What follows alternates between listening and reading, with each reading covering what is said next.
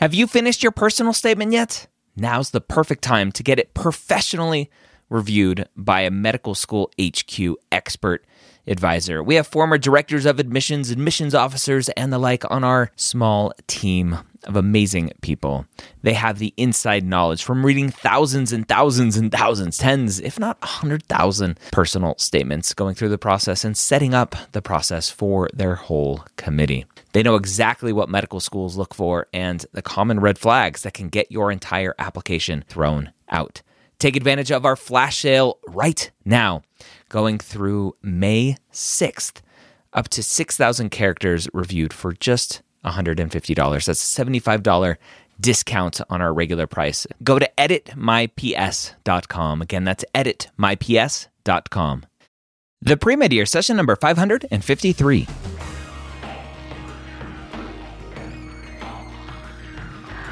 Hello, and welcome to the Pre-Med Years, where we believe that collaboration, not competition, is key to your success. I'm your host, Dr. Ryan Gray, and in this podcast, we share with you stories, encouragement, and information that you need to know to help guide you on your path to becoming a physician. And welcome to the Pre-Med Years. Thank you so much for joining me today. I have a great guest today, someone who resonates a lot with me as an aerospace medicine physician working for NASA. We're going to talk about her non-traditional journey to med school and beyond. Before we jump in, though, I want to talk about the MCAT Minutes brought to you by Blueprint MCAT. If you have not gone over to blueprintmcat.com yet and created a free account, which gives you access to their half-length diagnostic, their free full-length exam, their amazing study planner tool, and more. What are you waiting for? Go do that. As this episode comes out, we're in November, which means registration is open for 2024, the first half of 2024 in terms of MCAT dates. And if you are planning on taking the MCAT during that time, number one, go subscribe to the MCAT podcast that I do with Blueprint MCAT. And number two, go save a date. Remember, you need to get that date. Even if you aren't ready, you don't think you're ready to register yet, you don't think you're ready to settle down on a date yet, you need to go register for a date. So go do that and go to blueprintmcat.com, create that free account today. Let's go ahead and say hello to our guest today, Dr. Natacha Chough. Again, she's an aerospace medicine physician at NASA. Dr. Natacha Chough, welcome to the Pre-Med Years. Thanks for joining me. Yeah, thanks for having me. I'm excited to be here. I'm excited to chat with you and nerd out about space and NASA and all the super secrets that you guys have, which we talked about earlier. There are none. When did you first realize you wanted to be a doctor? I think it was probably somewhere in the middle of my undergrad career. And that's probably because I had started working in research labs. And I think what that taught me was it's just as important to learn what you don't enjoy as it is to learn what you do enjoy, right?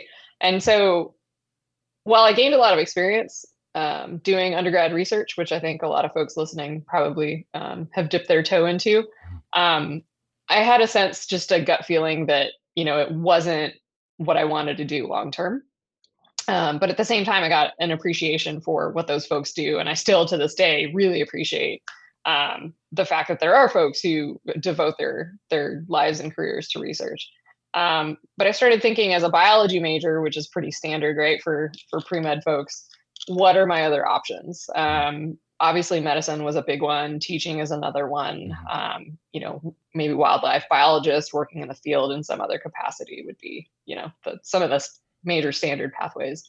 And I actually got interested. I'd always wanted to work at NASA, and I wasn't sure when I majored in biology how those two things were going to converge. Like, ever since I was little, I loved space, and I think most kids go through the astronaut phase, and I just you never grew out of it. Why? What was it about it? It just always fascinated me. I think I remember seeing if folks remember the show 321 Contact, it was on PBS, so public TV. It was a science show for kids in the 80s, and there was a segment one day on astronauts, and they were weightless. And I was totally just fascinated with the concept of space, and that, there is this whole universe outside of Earth's atmosphere. So my whole life I grew up thinking, oh, I'm going to be an aerospace engineer because those are the only type of people I've ever heard of that work at NASA. And I got to college and I was like, man, I kind of suck at this and I don't like it, right? Like I didn't love my engineering courses. So I thought really hard and I was like, hey, I really liked biology in high school. So I want to focus on that. So I switched like that same day, but I had this dilemma of like, how do I get to NASA? With biology. I didn't really have a sense that there were life science researchers or physicians that NASA actually hires to do research and work with, you know, humans in the human spaceflight program, go figure. But there are. And I got exposed to that more during a college internship called the NASA Academy. And essentially it's a 10-week program. You get paired with a mentor, you do a little bit of research, you get some lectures, you do some tours of the NASA facilities, kind of like what you were talking about earlier. And that's where I learned that there's this whole field called aerospace medicine. And that is a medical specialty that if you get into med school, you got to do usually you have to do, at least on the civilian side, you have to do another residency first. And then aerospace med, even though we call it a residency, it's after you've done a primary residency, it's kind of like a fellowship, but yeah, it's legit. And it's been around since the 1950s officially, but you probably know this from being in the Air Force previously. We started practicing aerospace medicine back in World War I when we started putting people in these contraptions called airplanes. And they had a lot of crashes and people died. And The I guess it was the Army Air Corps at the time, right? Which later became the Air Force. Sort of had a come to Jesus moment, and they were like, "Well, we need to figure out why this is happening and try to prevent it from happening." And they said, "We would like some folks, like maybe doctors and other people involved, to investigate. You know, what are we doing wrong?" It turns out a lot of things are due to human error. So aerospace med is about, you know, preventing really bad days like that from happening, but also optimizing performance for your patients who are usually pilots and astronauts. Because, you know, they're really skilled operators who do not have time for medical conditions to interfere with their performance of duties, right? If you're flying a fighter jet, you don't have time to have a seizure disorder in the cockpit, you know? No time for that. So those are the kind of things that we do in aerospace med, and that's a very long-winded answer to your question of how I got interested in medicine in general and aerospace. Yeah, for some reason, I haven't really talked about aerospace medicine a bunch lately or for a while, and then recently I've been talking about it more just with random people and friends and people that I'm talking to, and the way that I generally talk about aerospace medicine is I'm like, if you go to your doctor, right, your regular doctor, you work a desk job, you're a weekend warrior basketball player, and you sprain your knee, right? And you go to the doctor, he's like, go back to work. Here's a script for physical therapy. Great, right? That's it. That's all you need. But myself as a flight surgeon practicing aerospace medicine, well, I have to know, like, what airframe are you flying? Is it 2 engines? Is it 4 engines? Is it a single engine fighter jet? Like, what's going on? And where I was stationed, we were flying with heavy jets. And so these really big cargo planes, I'm like, if an engine goes out and you have to push full force on the rudder to keep the plane straight so you can come back around and land, is your knee that you just sprained because you were playing basketball, are you going to be able to do that? Yeah, if the answer is no, if I don't feel safe flying with you because you're not going to be able to keep the plane straight if we have an emergency, I'm going to ground you. You're not allowed to do your job, right? A normal doctor is not going to say, hey, you can't push that stapler in. And people are like, oh, that makes a lot more sense, right? Now I understand. Right. So it's just a really cool, I loved aerospace medicine. I think it's really cool. So you basically started with NASA as your end goal. Yeah. And you never let that go. You're like, I'm getting there. Yeah, I think, you know, some folks, I mean, the whole point of med school is to figure out what you want to specialize in, right? Like once you've decided, like I want to go down this road of becoming, you know, a physician, you just have to figure out what kind you want to be. And I came into med school already knowing I wanted to do aerospace. We were, before we started recording, you were talking about the HPSP scholarship and some of the other scholarships that are available, right, for the from the military side. And I actually applied to HPSP and UCS, like thinking I was going to go the military route, but I was also a non-traditional student coming into med school. So I'd taken 5 years off between undergrad and med school, working at NASA in other capacities. And then I also joined the Peace Corps. And you'll find that like most people in aerospace have a very like circuitous route to how we got there, as did I. But long story short, the military scholarships, I think, are great if you're interested in a military career. I guess coming out of Peace Corps, where I was it just felt like it was just the payback time was going to add more distance between me and NASA, which is where I ultimately wanted to be. And so it wasn't the right fit for me, but I know we have a lot of colleagues here who are active and reserve status and have done HPSP and have had really good experiences. So I'd say, you know, stay open-minded. There's a lot of routes to aerospace. Yeah. What for you was that non-traditional path? Why didn't you go straight from undergrad to med school to get to NASA faster? You obviously went to NASA, but as a non-physician, what was that goal? So yeah, in like full transparency, right? I didn't get into med school my first time. I didn't get into med school. Welcome to the club.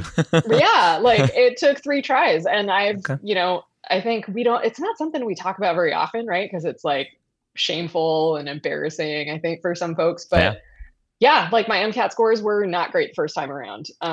And I think in hindsight, I also wasn't mature enough, right? And doing Peace Corps gave me a lot of, I think, perspective.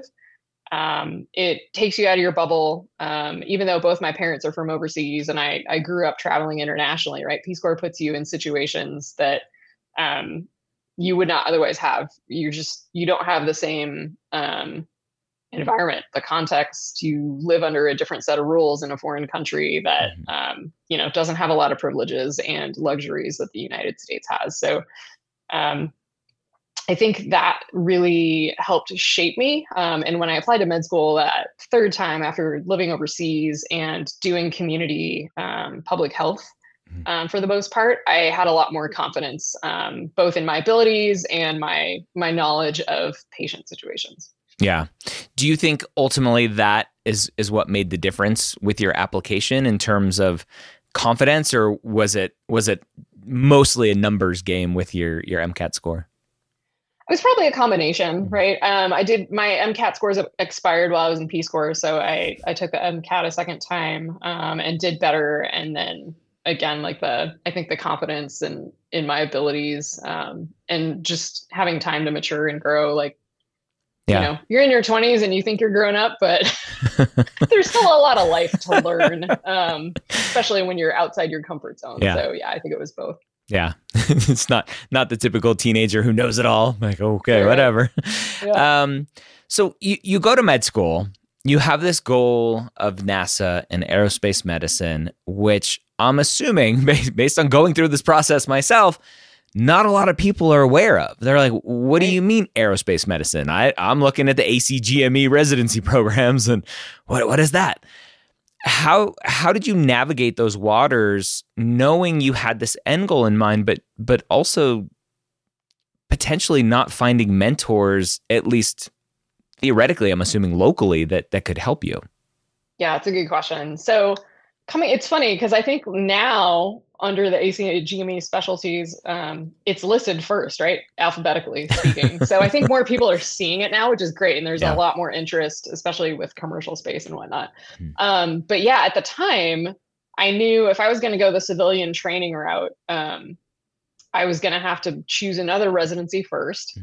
And most folks, especially when you're in undergrad as well as med school, had not heard of it when I was going through. I literally had a resident tell me one night over call, he's like, so what do you want to go into? And I said, aerospace med. And like, they had their back to me because they were really busy, you know, charting at a computer, didn't even turn around and just without missing a beat said, are you sure you're not just making that up? Like, that's legit, dude. Like, go to vabpm.org. It's been a specialty since 1953. So you have to be a self-starter. And so I I had made contacts through previously working at NASA, but let's say you didn't have that, right? Is that a pun intended? You made contact at NASA? No, it wasn't, but it is now. I like it. Let's say, you know, you didn't have that prior life at NASA as an intern like I did. Mm-hmm. The other recommendation I would make is get involved right away with the Aerospace Medical Association. Yep. We call it ASMA for short, but it's ASMA, yep. Not asthma like the disease. Within ASMA, there are a ton of, I mean, it's like the Uber nerds of medicine. I mean, there are subspecialties like aerospace neurology and aerospace dentistry. I mean, like anything you can think of. But that's the go-to conference every year for folks who want to get FaceTime and network and just meet more people in the field. Yeah. And they have a constituent organization known as AMSRO, which is the Aerospace Medical Student and Resident Organization. So there are a ton of opportunities. I think it's AMSRO.org, AMSRO.org is their website. A ton of opportunities for students to engage with each other, with folks like myself, if we do career spotlight seminars, things like that.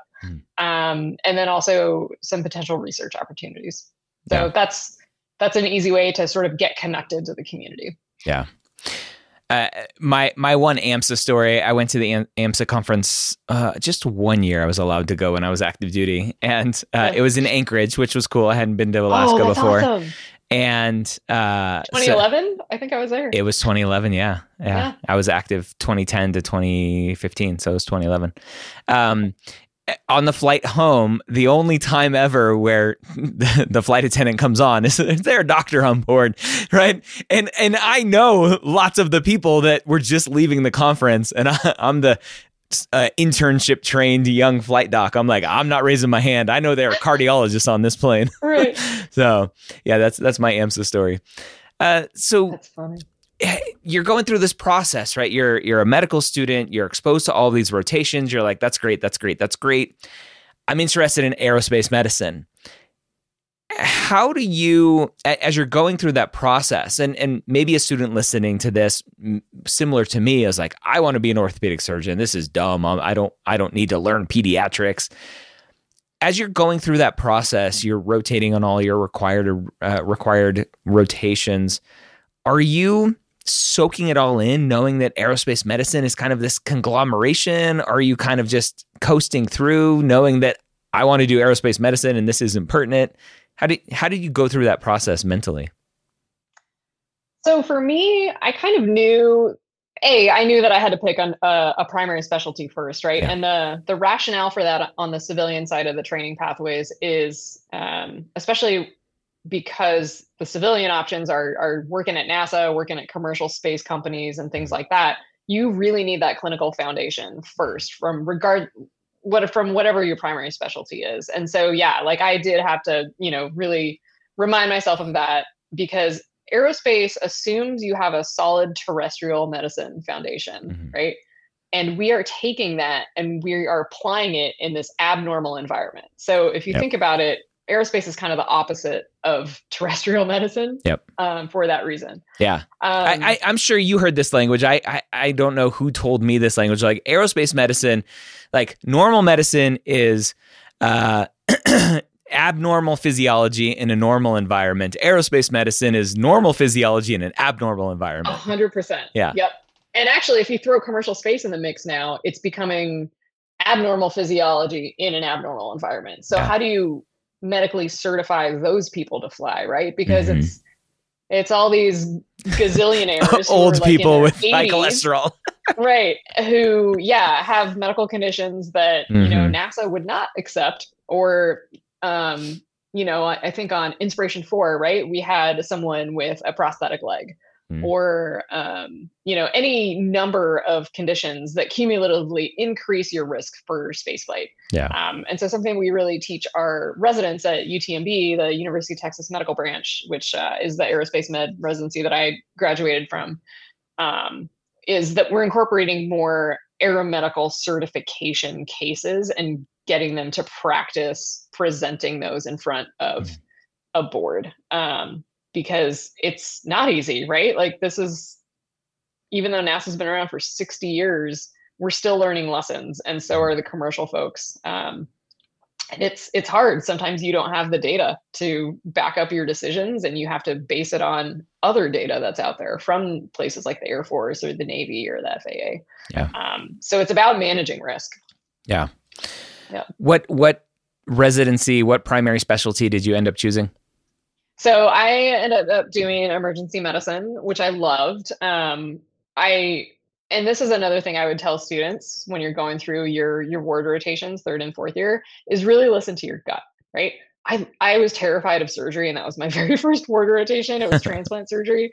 I was like, I'm going to die. People are going to be mean. Like, you know, those guys ended up writing my residency recommendations. They were so awesome. They broke the mold in terms of, you know, your stereotypical surgeon, super approachable, really into education. I think one of my preceptors has gone on to win like a ton of teaching awards. That's awesome.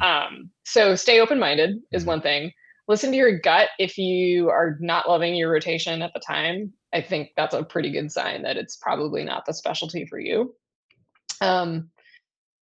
And I think what my gut was telling me was I didn't love inpatients wards or rotations. I didn't love rounding. But I also didn't like outpatient clinic. I was like, well, the OR was kind of cool, but I was like, I like surgery, but I'm pretty sure I don't want to become a surgeon. That's two very different things. Right. And I was like, well, here's hoping like I like the ED, and I did. And I kind of knew, I had an inkling, right? Again, gut feeling that I did. I liked the procedures. I liked the immediate feedback that I was getting from patients based on interventions that were, recommended or prescribed. And so that was appealing to me. And I also really liked the fact that you're kind of a jack of all trades. You know a little bit about a lot of things. Yeah. And so when you do get that in-flight emergency call, right, you're kind of hosed when you're trained in EMED and aerospace, because if other people respond to the call and everybody trades notes on like, what's your background, everyone steps away. They're like, oh, EMED and aerospace, like you got it. Like, I'm just going to go back and sit down. I'm like, no, like more hands like can never hurt. I genuinely like would appreciate your assistance. Yeah. But, so it's been really great, to have that combination of things. Yeah. That being said, I would remind folks that in my day-to-day job as an aerospace doc, EMED is maybe 10% of what we do. Yeah. Right. It's like what you participated in terms of the launch and landing preparedness and disaster management, response. A bad day is few and far between in spaceflight as it is in aviation, but when those bad days happen, they're really bad. And so even for an EMED doc, there may not be anything that you could do. Whereas when we're talking about presenting medical cases to an aeromedical board, right, that's all like internal medicine, physiology, and some folks really love that stuff. Some people find that minutia sort of exhausting, but aerospace medicine sounds cool and sexy because there's space in the name, but it is longitudinal care. So I don't want folks to be misguided that like EMED is the only pathway. To aerospace by any means. I mean, we've had folks come into the specialty from urology, neurology, OBGYN, surgery, et cetera. So, and definitely internal med and family med. Yeah. Do you feel, looking back now on your career in aerospace medicine, do you think you would have been a better aerospace medicine doc with internal medicine training versus emergency medicine? Or it just maybe took you a little bit more research and digging than a typical doc or internal medicine doc versus emergency medicine?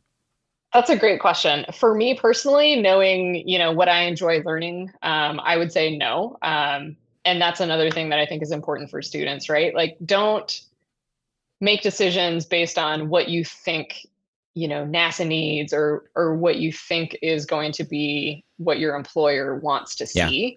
Because if you don't love what you're doing, you're not going to be as good at it. 100%. The day will never seem so long. Right? 100%. So again, listen to your gut. What do you love? And let's, be transparent. I'm sure this has come up before in your show, right? Like, med school's hard. Residency's harder.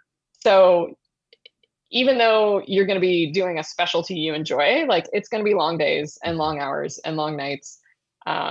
But in the end, are you going to be grateful for the training that you have and sort of, you know, take pride in that information and applying it to patients? Yeah. And another thing that a mentor of mine has said in the past, if folks are interested in doing aerospace and figuring out what residency specialty to do before that, if they're going the civilian route, is what would you do if aerospace wasn't even an option, right? Just take aerospace off the table altogether for folks who are really gung-ho about this is what they know they want to do ultimately. And that's really how you decide. Yeah. No, that's the perfect way to do it. So you go and you do emergency medicine for residency, typically 3 years, sometimes 4 years, depending on programs. Did you go straight into your aerospace medicine residency after that? I did. Okay. Yeah. And that's the typical path, but by no means is that, you know, the only way. We've accepted folks who have sort of cut their teeth in the outside community first, and then applied to the program. And I've mentioned the civilian side a lot. And I just want to make sure that we talk about the military route as well, right? Because in the military, you can go straight into aerospace medicine residency. We call them RAMs, right? Residents in Aerospace Medicine, without having done a primary specialty first. Mm-hmm. And that's based on I don't know if they've done studies or, you know, it's based on the needs of the Department of Defense. I think they're comfortable with that model. Yeah. So there is a pathway to do that on the military side. Yeah. And for the most part, right, having been one of those people, although I didn't do my aerospace medicine residency, I was going to, and then as we were talking beforehand, I've mentioned on the podcast before, I got grounded with my health issues, and they were like, you can't fly anymore. So they would have let me. I asked. We explored doing the residency still, even though I was kind of permanently grounded. They would have let me do it, but. Yeah, I think having gone through it, I think the one caveat of having just my internship training and taking care of these people is that they're healthy people, right? For the most part. So for the most part, yeah. If they're not healthy, they're probably not a rated flyer and not seeing me. And so, yeah, I think that's the one thing that helps, quote unquote, only having my internship training. So, I don't know what it's like, the aerospace medicine residency in the military. The first year is typically your MPH and then a couple of years of the aerospace medicine. Is that the same on the civilian side as well? It is the same. And one thing that's important, and I only know this because I'm part-time faculty at UTMB now, is the MPH is not a hard and fast requirement, but there are some core courses that constitute public health education and training. Mm-hmm. So there are other programs that in the past, for example, Wright State University was another civilian option for aerospace med training. They had an MS, but they still had these 5 core courses. And I think it's epidemiology, biostatistics, travel, tropical medicine, environmental health, and maybe health policy, if I'm not mistaken. So those 5 core courses are required as part of some type of master's degree that gives you exposure to population and public health. Yeah. Okay. Yeah. So we've talked all this time and we haven't really said, like, what are you doing day in and day out? Are you on the space shuttle, like hanging out on the International Space Station, taking care of people? Like, everyone, yeah. I'm like, I was a flight surgeon. They're like, you operated on airplanes? I'm like, no, those are mechanics. It's such a total misnomer. I know. I'm like, it's just a cool name for a job. So what does your day-to-day life look like as a NASA aerospace medicine doc? Yeah, so to break it down for folks, because I didn't understand this when I was in undergrad, flight surgeon does not mean you fly in space, nor does it mean you perform surgery on the ground or in space, right? It's kind of like the term surgeon general. That person's usually not a general, and they're not a general. They're not a surgeon. Yep. So the term surgeon comes from, again, like back in, you know, early wartime. Terms from the military, right? A surgeon, if you think back to like Civil War, was like the only medical physician on the battlefield. And so that term kind of stuck. So when we say flight surgeon, we mean the physician on the ground who is essentially the PCP for folks who fly for a career. So yeah, it's longitudinal care, it's primary care of flyers, of pilots and astronauts. So day to day, I work at NASA. So, I mean, there's a lot of red tape and I sit in a lot of meetings. Like, that's the reality. The other reality is, you know, every job has things you don't like to deal with. Not every job has a space station. So that is cool. I don't personally get to fly to space station, but my patients do. And so my job is to make sure they're optimized from a health standpoint before they fly. I sit through various medical training that we give them to take care of themselves, because there's no requirement for a doc to be on space station.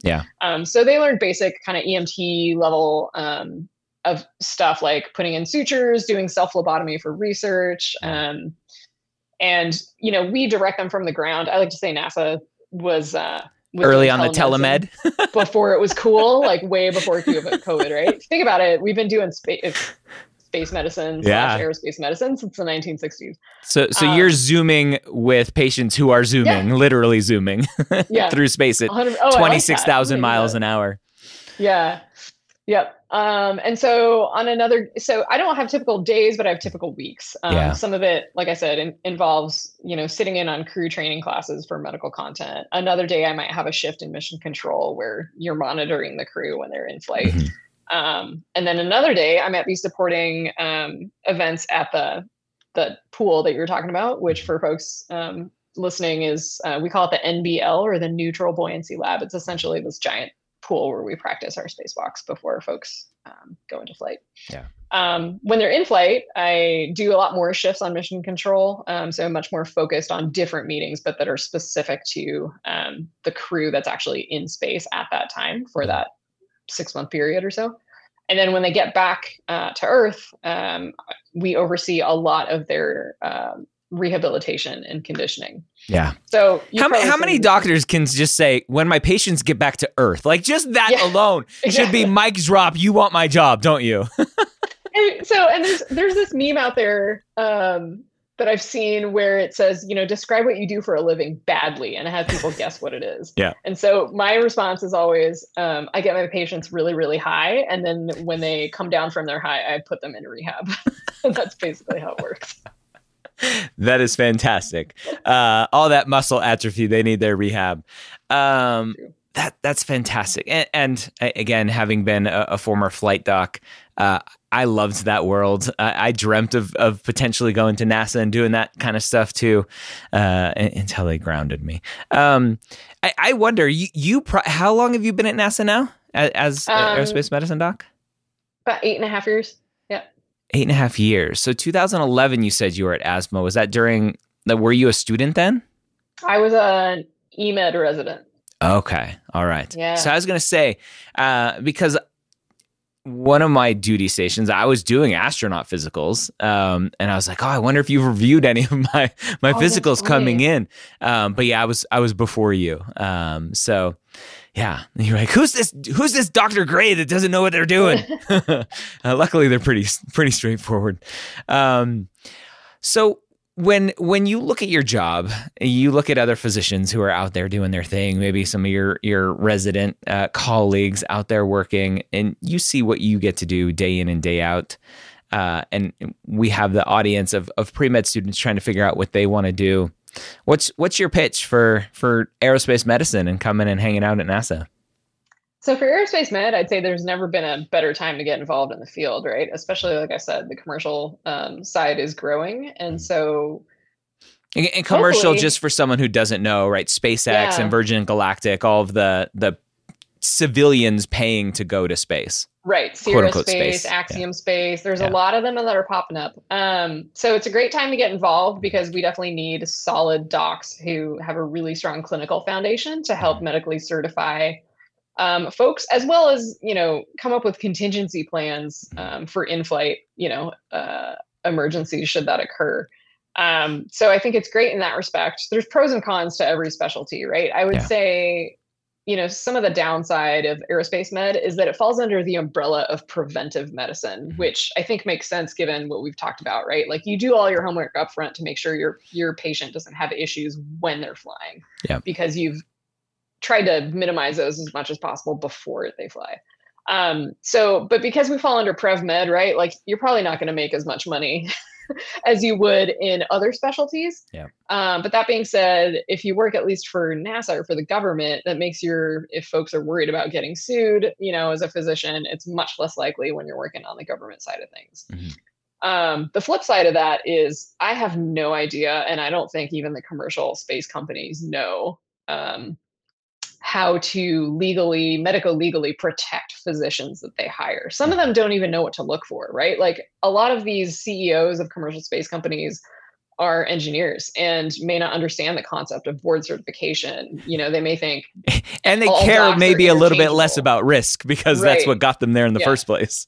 So, you know, if you end up getting trained in aerospace medicine, if you sign up to work at a commercial space company, you need to make sure and sit down with their legal team and their human resources team and be like, hey, like, do you guys cover malpractice? What, you know, what type of tail coverage might I have, et cetera? Because the risk is much higher, right? You're dealing with billionaires who, you know, are trying to protect their space flight. You know, they've got their own objectives. It's very different from the commercial side where your patients are public servants. And so they have, you know, their main objective is safety and science and getting the job done.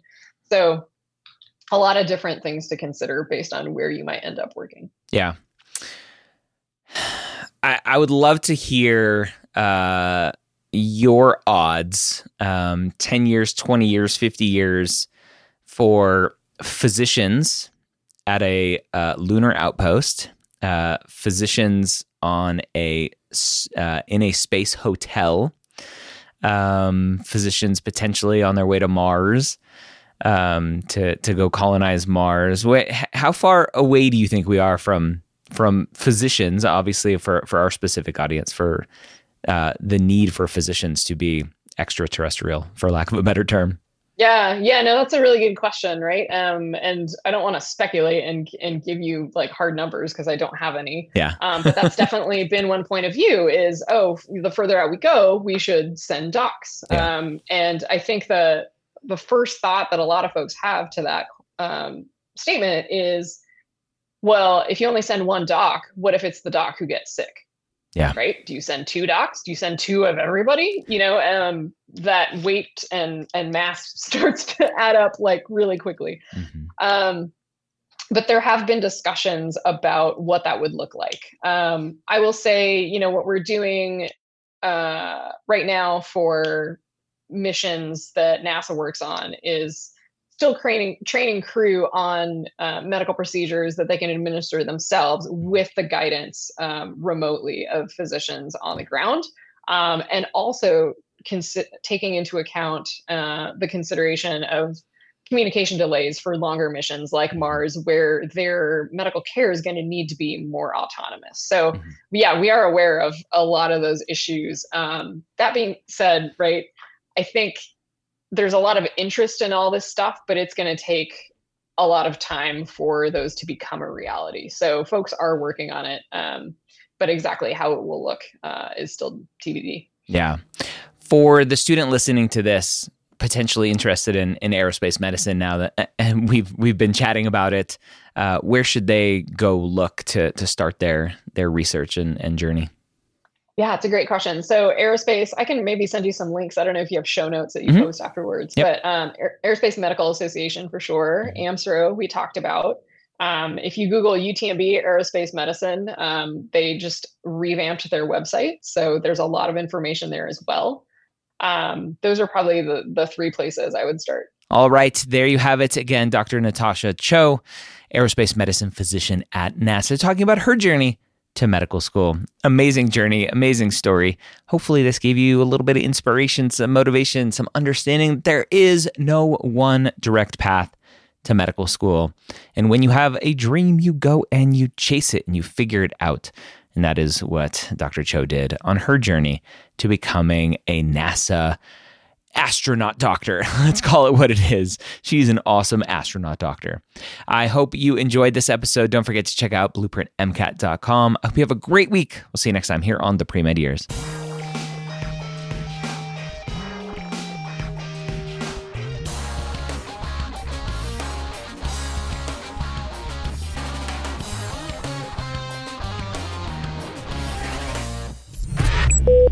This is Meded Media.